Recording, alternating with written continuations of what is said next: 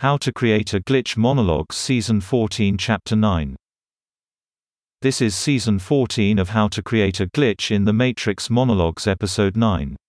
In this episode we will be bringing together the last episode with Season 5 Episode 3, which discusses the phenomenon of body switching.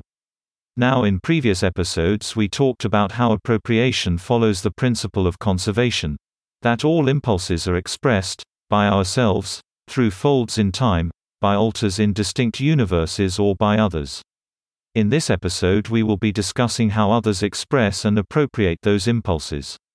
In the moments between moments, between this moment and the next, our consciousness, through the agency of our bodies, projects intention.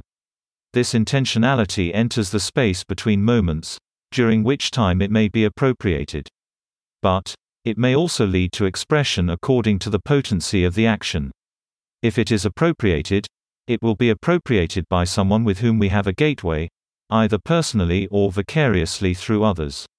During this appropriation, the potency of the action, and our self image, is supplanted by another consciousness, and during the instant this happens, the phenomenon of body switching presents itself.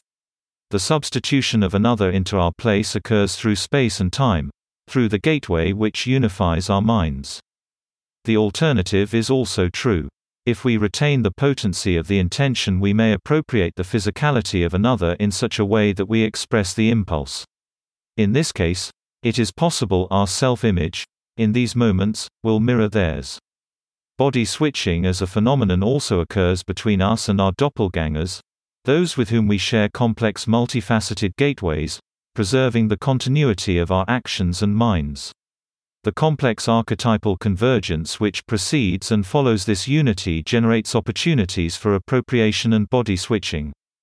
In effect, the processing between potency and intentionality, between inception and execution, generates a kind of infinite possibility for substitution and appropriation, unity and union.